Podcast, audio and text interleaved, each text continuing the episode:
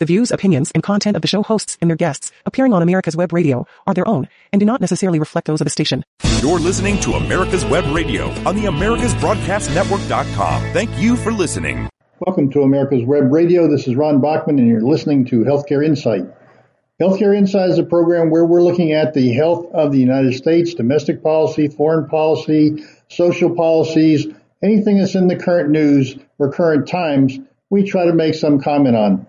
Ultimately, we might get back to pure healthcare, but there's so many other issues that are more important and more timely that we'd like to address on this program. And as far as timely is concerned, we're within a month now of the Easter period. And the most important thing for those of you in the audience to think about is Jesus of Nazareth. Was he a real person? Did he get crucified? Did he rise up from the dead? Is the resurrection real? Because if the resurrection is not real, if this Easter period of time that we're celebrating is a false narrative, then Jesus was just an interesting historical figure that had a lot of influence and people have followed since his existence, but it doesn't mean that he was uh, God come to earth in human flesh. So the real important question for any Christian, any true believing Christian, is believing in the reality of Jesus' resurrection and for many people who are not Christians or think they're Christians and say, well, I just believe it by faith, there is much more evidence, historical evidence, reasonable, logical evidence of why Jesus' resurrection makes the most sense of anything else that any other explanation that you can give for the occurrences that are historically documented, that are facts. They're not just theologians saying this might have happened or this happened because somebody else said this, but it's a real fact that can be proven. And that's what I want to do in this program today. So I want to go back and have a discussion, do an interview with, again, one of my favorite philosophical leaders, uh, religious theologians, uh, but he bases his thoughts on science and facts. And his name is William Lane Craig. And so I want to start off by asking uh, Dr. Craig, how do we begin to really understand this Jesus of Nazareth? We all know about sort of what's usually called the Passion, and that is the period of his persecution leading up to his crucifixion. But how do we begin to understand the importance of Jesus of Nazareth? Now, in order to answer that question, I'm convinced that we must move beyond the Passion to inquire what happened to Jesus of Nazareth after his death. It is Jesus' resurrection from the dead that provides the key to his identity and the meaning of his passion. You see, Jesus had been crucified for his radical personal claims, whereby he had put himself in the place of God himself, claims which were blasphemous in Jewish ears. But the resurrection of Jesus shows that Jesus was no blasphemer after all. The resurrection of Jesus acquires such decisive meaning not because someone or anyone has been raised from the dead, but because it is Jesus of Nazareth, whose crucifixion was instigated because he had blasphemed against God. If this man has been raised from the dead, then the God of Israel, allegedly blasphemed by Jesus, has clearly committed himself to him. The resurrection can only be understood as the divine vindication of the man whom the Jews had rejected as a blasphemer. Well, Dr. Craig, I know you have had other presentations where you established clearly the existence, the historical proof that Jesus actually existed. And you have other documentation that prove from multiple sources the historical existence of the passion time of his persecution and his crucifixion. So that's not in any dispute. So now the presentation that you're making, the information that you're telling us, is about the resurrection of Jesus, which is the most critical part that sort of solidifies that he is, in fact, the Son of God. So, what new has happened? Because many people just accept the resurrection on what they might say is faith as opposed to historical documents or any logic as to why it had to have happened. The resurrection had to have happened. Jesus had to have appeared uh, before multiple uh, individuals and groups to prove that he was resurrected. So, what's new in the historical research and documentation, maybe of the historical um, uh, scholars, that leads you to believe that there is today more evidence and growing support and recognition of the reality of the resurrection of Jesus Christ. Over the last 50 years, there has been a remarkable transformation in historical Jesus scholarship, such that today the majority of New Testament historians have come to affirm three central facts about the events following Jesus' crucifixion. Events which I believe are best explained by the fact of the resurrection of Jesus. Dr. Craig, you now have my attention, hopefully the audience attention, on these facts about Jesus' uh, resurrection. So, without wasting any more time in my hesitation here of wondering what it is, uh, tell us more about the new facts that have been discovered or emphasized or understood by historical uh, documents and uh, Jesus scholars that make such a difference uh, for our audience out there to solidify their belief in the resurrection during this Easter period of time. What are these facts? Well, they are number one, Jesus' post mortem appearances. Number two, the discovery of his empty tomb. And number three, the very origin of the disciples' belief in his resurrection. Dr. Craig, I look forward, and our audience does, I'm sure, of hearing uh, the details about all three of those reasons that you stated. Let's start with the first one, the postmortem appearances of Jesus.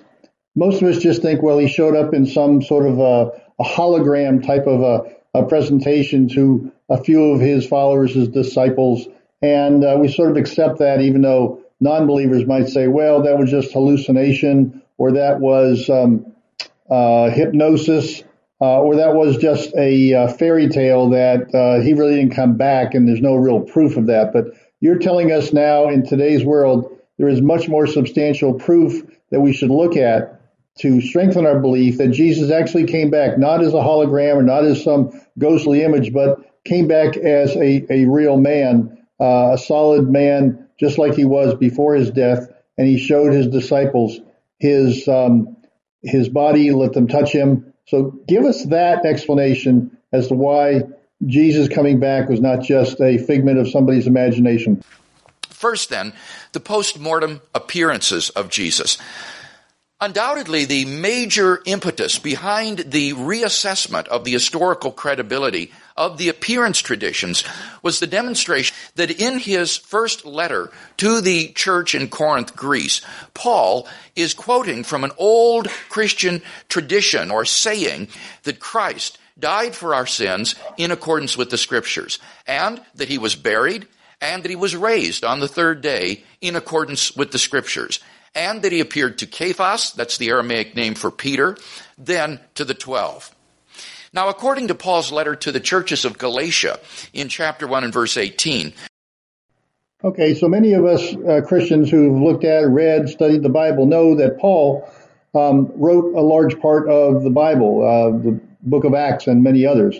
But the fact that he's writing this that you're quoting, does that really mean anything? Uh, how soon after Christ's death uh, was he writing this? How soon after right, uh, Christ's death was he quoting others who saw, experienced, or knew about the resurrection? So the timeliness of when somebody writes something down uh, relative to the event can be absolutely critical in any historical review of the accuracy of the statements that they're making. So, what when was Paul writing this that you just referenced? Paul was in Jerusalem three years after his conversion on the Damascus Road on a fact finding mission, during which time he conferred with both Peter, Jesus' chief disciple, and James, Jesus' younger brother, over a two week period of time. And he probably received this uh, tradition at that time, if not before. Now, when you realize that Paul was converted in AD 33 and that Jesus was crucified around AD 30, that means that this list of witnesses to the postmortem appearances of Jesus goes back to within the first five years after Jesus' death. And thus it is simply idle to try to dismiss these appearances as mere uh, legends. Great. Since the resurrection, is the core foundation, really, on which Christianity is based. Is there anything in the Old Testament that indicates that the Messiah in fact, was to be resurrected from the dead? Or were the Jews really expecting nothing would happen? He would come and he would conquer and we would all go to heaven at the same time. But there was no indication in the Bible of a resurrection. So this is a very unique aspect of what happened with the Jesus of Nazareth. Is that not correct? That it would be virtually impossible for the early church to have invented the resurrection narratives about Jesus uh, after his death on the basis of Old Testament motifs because there's virtually nothing in the Old Testament which would lead them to anticipate Jesus' resurrection from the dead.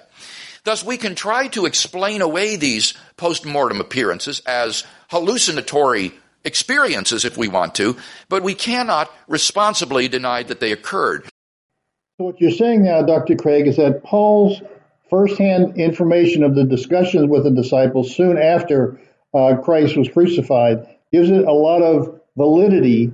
And now what we want to do is take it to the next level and say, well, okay, something happened. Uh, and you said it might be hallucinatory, as some non-believers might say, and I'm sure you'll clarify that in a little bit. But at least we're we're on agreement that something happened substantially that was experienced not just by the disciples but by many others. So tell us more about this explanation of Paul's writing. Paul's information makes it certain that on separate occasions, different individuals and groups of people experienced appearances of Jesus of Nazareth alive after his death. It is historically certain that Jesus, that Peter and the disciples had experiences after Jesus' death in which Jesus appeared to them as the risen Christ. And this conclusion is today virtually universally accepted among New Testament historians. Dr. Craig, I know that you're building the case for the reality of the resurrection and the historical proof of its existence on a step by step basis. So I hope our audience will stay with us because we're going to come back and we're going to delve into this a little bit more deeply so that there is more proof of the actual existence of, in human form, of Jesus Christ after the resurrection. So join us again just a few minutes after these words uh, from our commercial sponsors. When it comes to car magazines, are you tired of reading about mega dollar collector cars you can't afford, or endless reporting on auctions and how to tech stories that don't interest you? Then Crankshaft is the car magazine for you. Crankshaft is a 144 page softcover quarterly filled with all sorts of fascinating stories, the type of car features you won't find anywhere else. It features American and foreign cars, pre and post war era cars of distinction, including sports cars, muscle cars, and regular family sedans, too. To discover what many car enthusiasts are saying is the best car magazine ever published, you can purchase either a single copy for $12.95 plus $3 postage, or a one year subscription, four issues, for $59.95. To order your copy, go to www.crankshaftmagazine.com. That's www.crankshaftmagazine.com. If you want the truth about politics, medicine, weapons, classic cars, and more, you'll want to tune in to America's Web Radio. You can listen to all of your favorite shows live at www.americaswebradio.com or on demand on iTunes, Spotify, or your favorite podcast app. That's www.americaswebradio.com. You're listening to America's Web Radio on the AmericasBroadcastNetwork.com. Thank you for listening. Welcome back to America's Web Radio. Today we are at the beginning of a new month coming on where we are going to be celebrating Easter, the most important day of the Christian religion. And what we're trying to do in this program is present the historical facts and observations, not just from a religious I have faith, but real historical information documented, uh, written at contemporaneous times about the risen Christ. And so I want to go back to Dr. William Craig, who has been leading us on this journey today, and have him talk a little bit more about the credibility that Paul's writings now seem to be accepted by most historians, that it has gotten corroboration, that there's a sense that he was writing this within a few years after Christ's death. He was observing the uh, resurrected Christ uh, from what was told to him by the disciples. But I understand there's still um, a lingering skepticism about the resurrection um, viewings, the, the observations of Christ after he died by the disciples, as is written in the gospel. So, can you give us a little bit more, Dr. Craig, about how this skepticism has now been answered, or how do you answer the question about people who would have skepticism about what's written in the Bible about these observations after Jesus' resurrection? Now, at the same time that biblical scholarship has come to a new appreciation of the historical credibility of Paul's information, it must be admitted, however, that skepticism concerning the appearance traditions in the Gospels persists. However, this lingering skepticism about the gospel appearance narrative seems to me to be entirely unjustified. It is based upon a presuppositional bias toward the physicalism in the gospel appearance stories. Jesus appears bodily and physically alive from the dead. And since many New Testament critics uh, retain the presupposition of the impossibility of nature miracles, these stories are written off as legendary accretions simply on the basis of that philosophical prejudice against the possibility of nature miracles. Dr. Craig, what you're saying is that Jesus just didn't appear as sort of a a cloud, a, a, vagueness, a hologram, uh, that he was actually a physical human being that came back and was observed and talked to um, his disciples and many others that I'm sure you'll describe before we finish uh, this interview. But uh, talk about this issue of his physicality uh, that many people sort of don't fully understand or appreciate that that is what the Bible is saying, and that's what many observations independent observations were corroborating. The physicality of Jesus' resurrection appearances is unanimously attested by all of our sources for these appearance narratives. And this would be remarkable if none of the original appearances of Jesus were physical in nature. How such a unanimous corruption of oral tradition could occur in such a short time while the eyewitnesses were still alive remains unexplained. And therefore, I find the uh, skeptical uh, prejudice uh, with respect to the appearance traditions in the Gospels to be quite unwarranted. And I think that the new appreciation of the historical value of Paul's information needs to be accompanied by a reassessment of the Gospel appearance stories as well. So, Dr. if I hear you right, what you're saying is that Everybody who saw Jesus saw him in the same way as a physical person actually there with all his wounds from the uh, crucifixion, uh, his nailed hands, his side uh, ripped from the sword of the uh, Roman soldier. Um, they all saw that in the same way, and they wrote it down in a contemporaneous, contemporaneous nature. Uh, and the different sources corroborate each other in a very timely way compared to when Jesus actually died. You would expect that um, at least one person in a crowd or one of the disciples might have said, No, that's not the way he appeared to me, but he appeared uh, the same to everybody. So I think that's the strong point that you're making uh, in this first section to recognize that Jesus had risen and that he was seen physically and that all the information is consistent throughout the testimony of all of the observers, and it wasn't just the disciples; it was masses of people, crowds, uh, people that uh, were uh, non-believers. And this resurrection of a physical person was not part of the Jewish tradition. So, given that the disciples were Jewish, they would not have thought to think this uh, process up. Certainly, the Jewish Messiah was supposed to come and save the world and would not have been persecuted. And he was not supposed to rise up until the final days uh, when uh, when everybody would rise up at the same time. So this re- resurrection of Jesus was certainly not within the uh, Jewish customs, traditions, or expectations.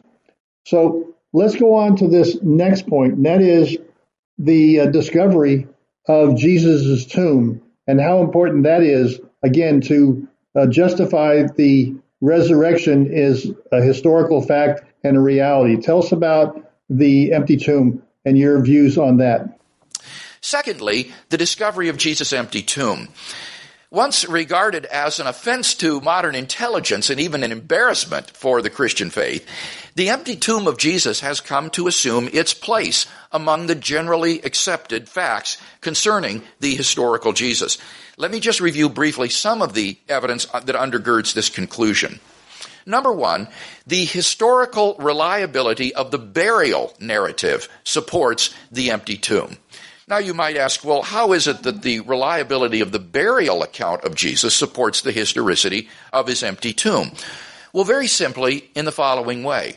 If the burial account is accurate, then the site of Jesus' grave was known in Jerusalem to both Jew and Christian alike. But in that case, it's a very short inference to the historicity of the empty tomb. For if Jesus had not been raised from the dead, and the site of the grave were known, then in the first place, the disciples could never have believed in the resurrection of Jesus. Dr. Craig, will you kind of emphasize this idea that the disciples could never have thought of, being Jewish, could never have thought of Jesus being raised as a physical being uh, from death, from getting out of an empty tomb and being viewed by so many as a real person, not as a hologram, not as a vision, not as a hallucination, but as a real, tangible, physical person. Uh, describe that idea from a first century Jew's perspective.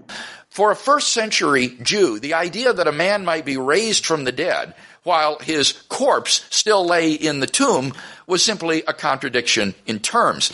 It is very unlikely that the earliest Palestinian Christians could conceive of any distinction between resurrection and physical grave emptying resurrection. To them, an, a resurrection without an empty grave, he says, would have been about as meaningful as a square circle. Secondly, even if the disciples had somehow managed to believe in the resurrection of Jesus, they wouldn't have generated any following in Jerusalem. So long as the corpse remained interred in the tomb, a Christian movement in Jerusalem founded on the belief in the resurrection of the dead man would have simply been an impossible folly. So what you're saying, Dr. Craig, is if the tomb was not empty and it had just been visions of his followers of seeing Jesus Christ, the religious leaders, the Jewish leaders at the time, would have dismissed the whole idea of Jesus having uh, risen from the dead. In in what ways? How would you say that they would have debunked the entire start and the most important day and description of the resurrection of Jesus? What would the Jewish leadership have said to defeat the idea of Jesus' resurrection. To the disciples' proclamation, He is risen from the dead, would have been simply to point to His grave there on the hillside, or if necessary, even go to the extreme measure of exhuming the body and parading it through the streets of Jerusalem for all to see that Jesus of Nazareth had not in fact risen from the dead. So for these three reasons, the historical accuracy of the burial account supplies evidence for the historicity of the empty tomb. Dr. Craig, for a, a, layman like myself, you almost seem to be working backwards. You talked about the um, uh, the images of Jesus being real and tangible in a person, not just a, a figment of somebody's imagination or a hologram. So you you talk about that as being observed by so many different people. Then you talk about the empty tomb and how that was important because if the body was still there, then you really couldn't have a risen Christ and the current leadership of the uh, the Jewish faith back then would have just paraded him around or pointed to his body still being in the tomb.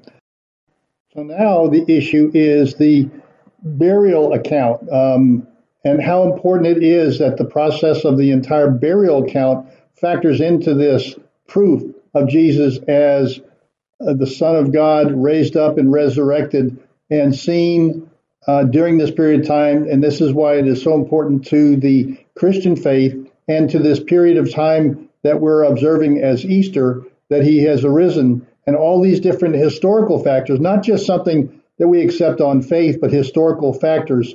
Tell us now about the burial account and its importance.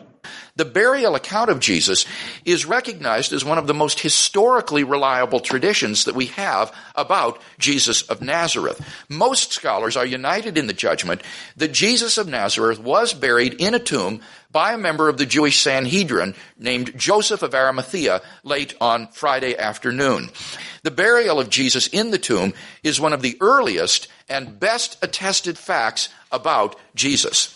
But if that is the case, then, as I've explained, the inference that the tomb was found empty is not very far at hand. Well, Doctor, you have put together a very interesting set of facts around the resurrection of Jesus Christ that many of us never have thought of in terms of historical proof and evidence, not just based on, on our faith, but that our faith should be strengthened by the facts that you brought forward. Let me jump to a quick commercial break, and I'm going to come back and I'm going to explore this whole idea of the burial account and further information on the resurrection of Jesus Christ. Again, remember, all this is to strengthen believers' faith. Given this period of time, is Easter the most important aspect of Christianity? We'll be right back.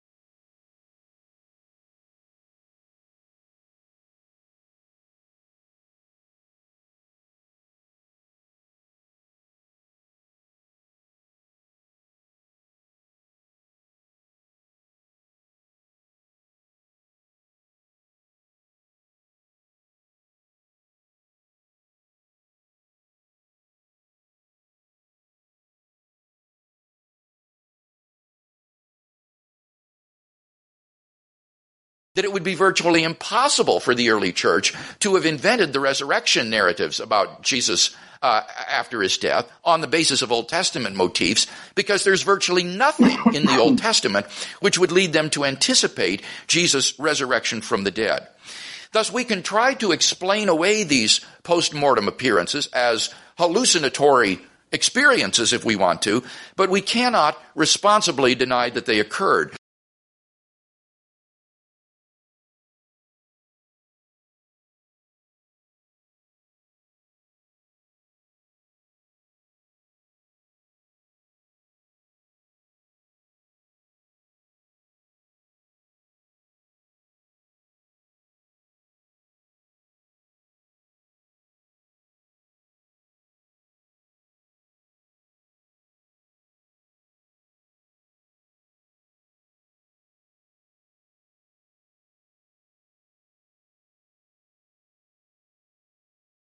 Paul's information makes it certain that on separate occasions, different individuals and groups of people experienced appearances of Jesus of Nazareth alive after his death. It is historically certain that Jesus, that Peter and the disciples had experiences after Jesus' death in which Jesus appeared to them as the risen Christ. And this conclusion is today virtually universally accepted among New Testament historians. If you have lost a loved one and were left with a firearms collection and are not sure how to dispose of them safely, or you may have firearms you no longer want, this message is for you. I am a licensed FFL firearms dealer in the state of Florida, specializing in estate firearm purchases. It is very important that all firearm transactions be handled according to state and federal laws. You can contact me for information at firearmliquidation at outlook.com, or you can call or text me at 407-921-8100 24-7 and ask for James. Again, for information contact me at Firearm Liquidation Service at Outlook.com, or call or text me at 407-921-8100. All communications are strictly confidential. Hey folks, this is Victor with the On Point with Victor show. Make sure you listen every Tuesday 1 to 2, only right here on America's Web Radio, the On Point with Victor show. Remember folks, I'm not angry, I'm just right. And you can find out why every Tuesday from 1 to 2, the On Point with Victor show, only right here on America's Web Radio. You're listening to America's Web Radio on the AmericasBroadcastNetwork.com. Thank you for listening. The views, opinions, and content of the show hosts and their guests appearing on America's Web Radio are their own and do not necessarily reflect those of the station. Welcome back to America's Web Radio. Today we are having a discussion with information provided by William Lane Craig, who is a great historian, uh, scholar, um, philosopher, um, a uh, religious leader with his background in, um, in ministry, but he is not relying on the religious perspective of the, the resurrection of Jesus Christ, but rather on the historical records and evidence surrounding that resurrection, uh, contemporary with the time and the writers. Many people would say, for example, well, some of that's just being self corroborated. It's all in the Bible. But the Bible is separate books written at different times by different people, and they all are pointing to the same issues and the same way that Jesus' resurrection occurred. So I want to go back where we finished up the last segment of this program and talk about the burial account and the empty grave and give us more scientific evidence, more historical evidence of the empty grave and ultimately the resurrection of Jesus Christ. So, Dr. Craig, give us a little bit more on where we left off in the last segment. Paul's testimony supports the fact of the empty tomb. Here, I want to mention two aspects of Paul's testimony in 1 Corinthians chapter 15 that I quoted a moment ago. First, in the ancient formula or saying cited by Paul, the expression, he was raised, following the expression, he was buried, implies an empty tomb. A first century Jew could not have thought otherwise. The notion of the occurrence of a spiritual resurrection while the corpse still remained interred in the tomb is a peculiarity of modern theology. For the Jews, it was the remains of the man in the tomb that were raised, principally, in fact, the bones of the dead. And for that reason, Jewish funerary practices were to carefully preserve the bones of the deceased in ossuaries or bone boxes until the resurrection at the end of the world. I think there can be no doubt that both Paul and the early Christian formula that he cites presuppose the existence of the empty tomb in saying that Jesus was buried and he was raised. Dr. Craig, what is the importance of Jesus being risen on the third day? And how does that fit into the Jewish anticipation of the Messiah? Or why is it important that it's on the third day? And is that at all accurate that he rose on the third day, that we know for sure it was on the third day. Second aspect of Paul's testimony that is noteworthy is the phrase, on the third day. He says Jesus was raised on the third day in accordance with the scriptures. I think that this probably points to the discovery of the empty tomb. Now, very briefly summarized, the point is that since no one actually witnessed Jesus of Nazareth get up and walk out of the tomb, why did Christians come to date it on the third day? Why not on the tenth day or on the seventh day? Well, I think the most probable answer is that they did so because this was the day of the discovery of the empty tomb by Jesus' women followers. And therefore, the resurrection itself naturally came to be dated on the third day. And thus, in this extremely early uh, oral tradition handed on by Paul, we have very early evidence for the existence of Jesus' empty tomb. Well, I'm not much of a biblical scholar, but I understand that Mark in his writings and the resources that he had recounting uh, the information that he wrote down, since he wasn't one of the original observers of the empty tomb, uh, that his empty tomb story was taking information from multiple sources and writing it down in a contemporaneous way which is legitimate historical evidence of the accuracy. So, can you tell us a little bit more about the empty tomb story as uh, written in Mark? The empty tomb story was probably the end of Mark's passion narrative, that is, the narrative of Jesus' suffering and death. Now, Mark didn't simply write this passion narrative himself. Rather, most scholars believe that Mark had sources for the passion story, which he employed in writing his gospel. Now, since Mark is already the earliest of the four gospels, that means that this passion source goes even further back toward the events that it describes. It is an incredibly early source. You know, um, Pastor Craig, most of us don't think about that these stories that we would read in the Bible, that they are concurrent. Know, we always hear that they were, you know, the inspired word of God, but we think that many of them were written 50, 100, 200 years after uh, the uh, event occurred. So give us a little bit more, because this is really important, certainly to me, and I hope for our audience listening to this, that these events were basically concurrent with the uh, event itself. And so the story of the empty tomb needs to have a little bit more explanation, I think, so our audience can fully understand how recent the writings were and the storytelling was to the event of the crucifixion and death and burial and resurrection of Jesus. Give us that kind of information if it's available, please. The pre-Markan Passion story never refers to Caiaphas by name, but simply calls him the high priest, as though he were still in power.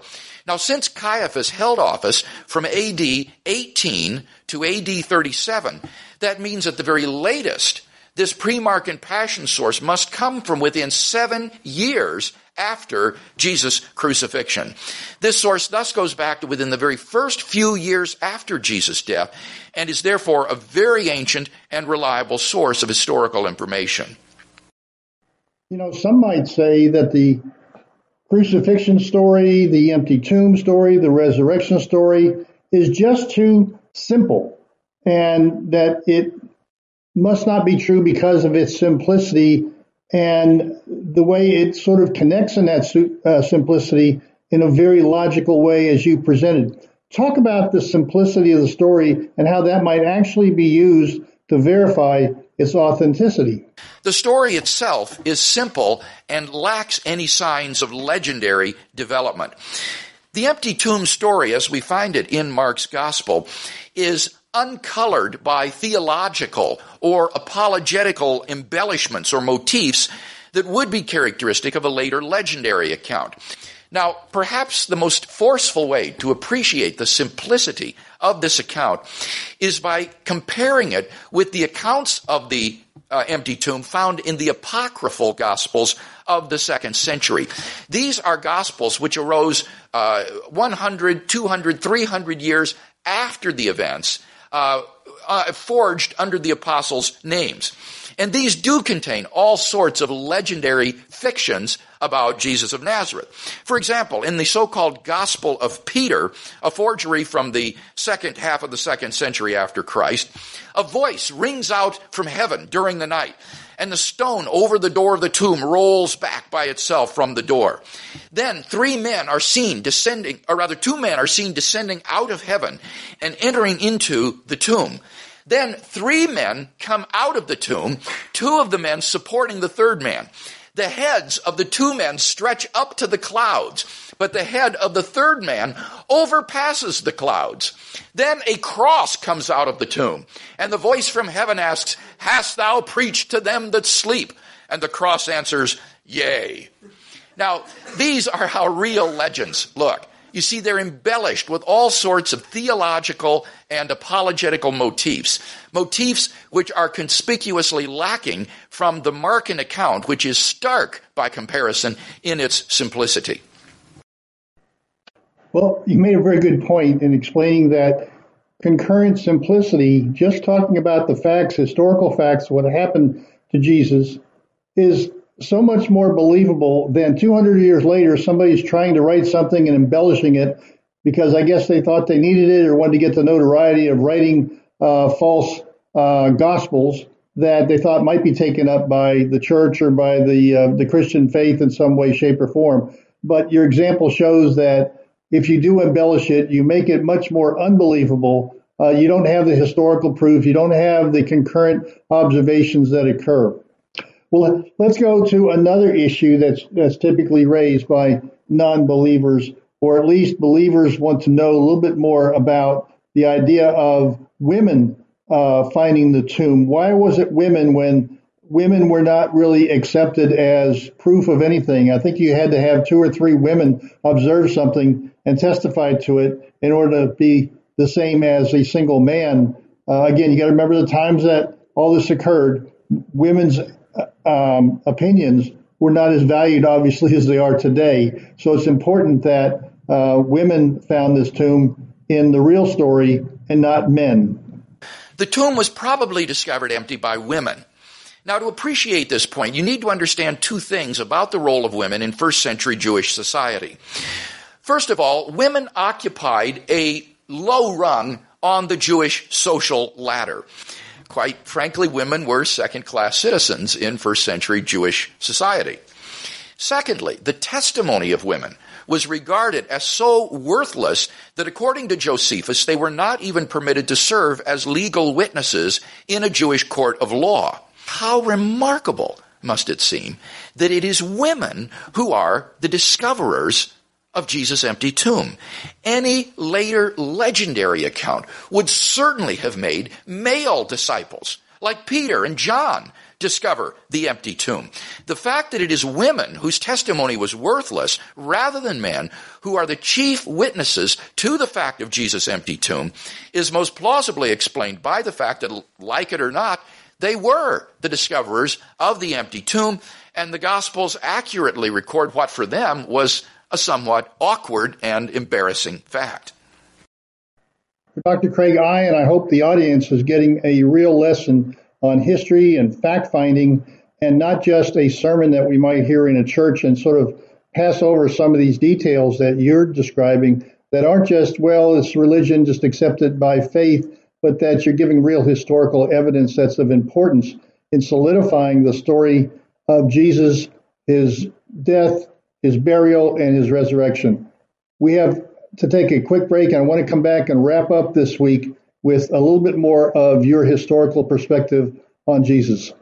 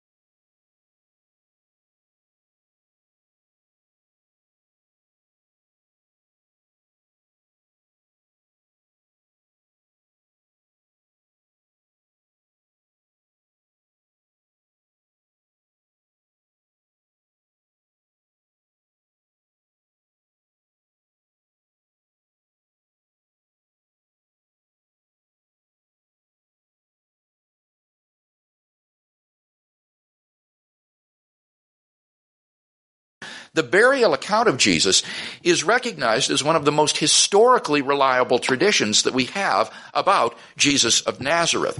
Most scholars are united in the judgment that Jesus of Nazareth was buried in a tomb by a member of the Jewish Sanhedrin named Joseph of Arimathea late on Friday afternoon. The burial of Jesus in the tomb is one of the earliest and best attested facts about Jesus. But if that is the case, then, as I've explained, the inference that the tomb was found empty is not very far at hand.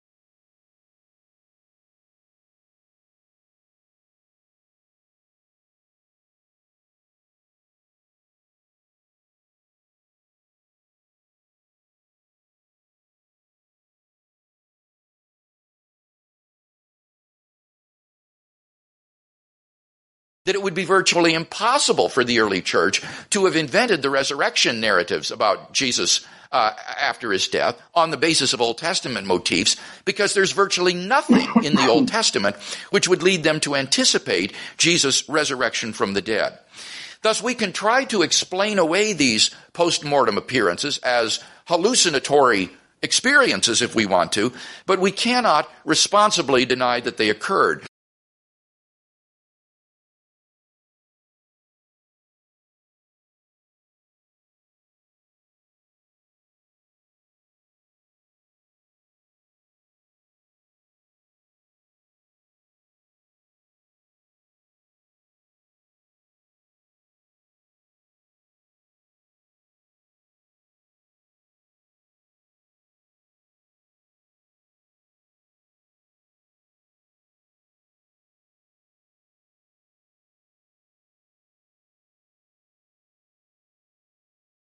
Paul's information makes it certain that on separate occasions, different individuals and groups of people experienced appearances of Jesus of Nazareth alive after his death. It is historically certain that Jesus, or that Peter and the disciples had experiences after Jesus' death in which Jesus appeared to them as the risen Christ. And this conclusion is today virtually universally accepted among New Testament historians. The Docs for Patient Care Foundation is your way to join the fight and become a member of an organization created by doctors for patients dedicated to fighting for your healthcare freedom and preserving the doctor-patient relationship. Get a pen and paper. Write down www.docsforpatientcarefoundation.org. That's www.docsforpatientcarefoundation.org. Go to our site and please make a generous tax-deductible donation and join the fight today. Thank you. It's a museum, it's a showroom, it's an experience. The Classic Auto Mall in Morgantown, Pennsylvania is 336,000 square feet of rare, custom, and specialty automobiles on display and on consignment. From the earliest production cars to modern exotics, Classic Auto Mall is a feast for the eyes and the memories. Stroll through time in any season in this climate controlled facility that you simply have to see to believe. Admission is free. Just remember to bring comfortable shoes. You're listening to America's Web Radio on the AmericasBroadcastNetwork.com. Thank you for listening. Welcome back to the final segment of America's Web Radio, and you're listening to Healthcare Insight. Today, we are talking about the beginning of the Easter period and the resurrection of Jesus Christ, not from a religious standpoint, but from an historical and logically deduced fact of Jesus' resurrection. And we're talking to Dr. William Lane Craig, who's laying this out, not as a preacher giving a sermon, but as a historian identifying the actual facts of that period of time. So let's wrap up this session with Dr. Craig because now we are getting into a period of time where Christians will say to each other, He is risen. He is risen indeed, will be the response to that among Christians. So let's talk about how did the Jews of the time react to the disciples and people saying and believing that he is risen. What was their response, Dr. Craig? Now, what were Jews saying in response to the disciples' proclamation, He is risen from the dead? That uh, his body still lay in the tomb? Uh, that these men were full of new wine? No, they were saying the disciples came and stole away his body. Now, think about that for a minute. The disciples came and stole away his body. The earliest Jewish polemic did not deny the fact of the empty tomb, but rather embroiled itself in a hopeless dispute in trying to explain away why the body was missing. So that the earliest Jewish response to the proclamation of the resurrection was itself an attempt to explain why the tomb was empty. And thus we have evidence for the historicity of the empty tomb of Jesus, which is absolutely top drawer because it comes not from the Christian believers, but from the very opponents of the early Christian movement themselves. Now I could go on, but I think probably enough has been said to indicate why, in the judgment of contemporary scholarship, the empty tomb of Jesus belongs to the historical portrait of Jesus of Nazareth. So it is today widely recognized that the empty tomb of Jesus is a historical fact. It is extremely difficult to object to the empty tomb on historical grounds. Those who deny it do so on the basis of theological or philosophical assumptions. But assumptions may simply have to be changed in light of the historical facts. Well, the history here is remarkable, and it's based on facts and resources that uh, people can uh, look up for themselves or watch your whole presentation on the YouTube pres- uh, presentation, much of which we're taking segments for this uh, radio program and podcast.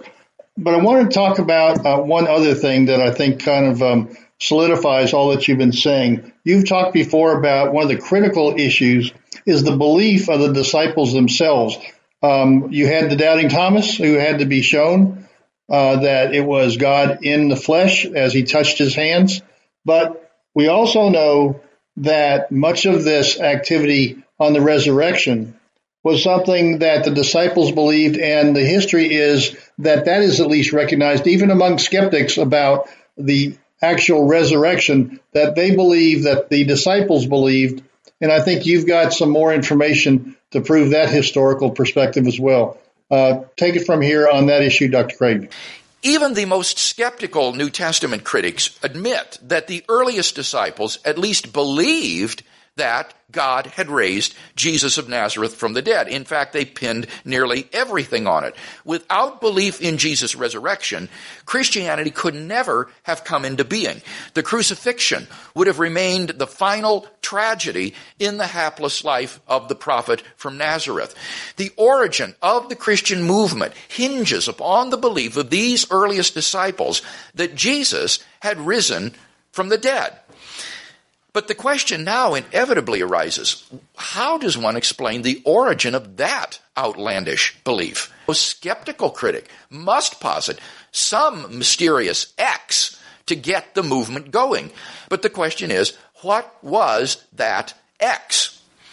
Well, if you deny that that mysterious factor was in fact the resurrection of Jesus from the dead, then you've got to explain the origin of the disciples' belief in his resurrection as the result either of Jewish influences on them, pagan influences on them, or Christian influences on them.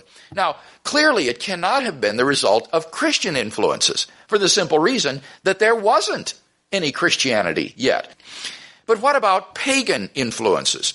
Well, back around the turn of the 19th to 20th centuries, Scholars in the history of religions ransacked the literature of ancient pagan mythology in the attempt to find various parallels to Christian beliefs in pagan myths. The movement soon collapsed, however, uh, and was uh, almost universally given up among uh, New Testament scholars. On closer examination, it turned out that the parallels were spurious. Okay, of the three choices you sort of put out there, there was no Christianity at the time. It had not developed as a uh, separate faith following Jesus. You just had Jewish um, people who were following uh, Christ at the time. And the second, there is no evidence of any pagan influence that would have occurred, any parallels in the pagan culture that would parallel the rising of a man uh, who claimed to be uh, a god. That didn't occur in any uh, pagan mythology. And so we're really left with the most important one, which is the Jewish faith because it was the Jews who had Christ persecuted.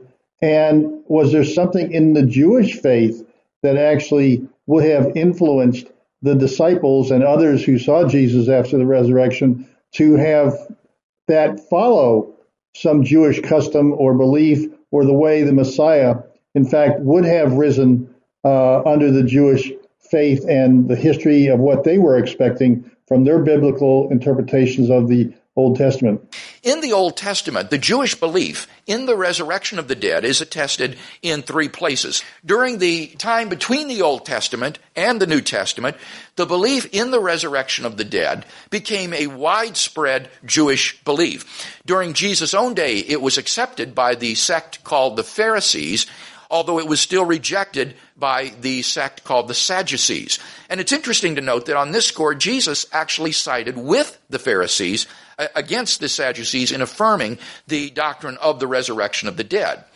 So the Jewish idea of resurrection from the dead was itself nothing new. But the Jewish conception of resurrection from the dead differed from Jesus' resurrection in two fundamental respects. In Jewish thought, the resurrection always, number one, occurred after the end of the world never within history. It was a resurrection of the dead at the end of the world for purposes of judgment and then going to heaven or hell. Secondly, it always concerned all the people, all the dead, or all the persons of Israel, never an isolated individual. In contradistinction to this, Jesus' resurrection was both within history and of an isolated individual person. Ancient Judaism did not know of an anticipated resurrection as an event of history. Nowhere does one find in the literature anything comparable to the resurrection of Jesus.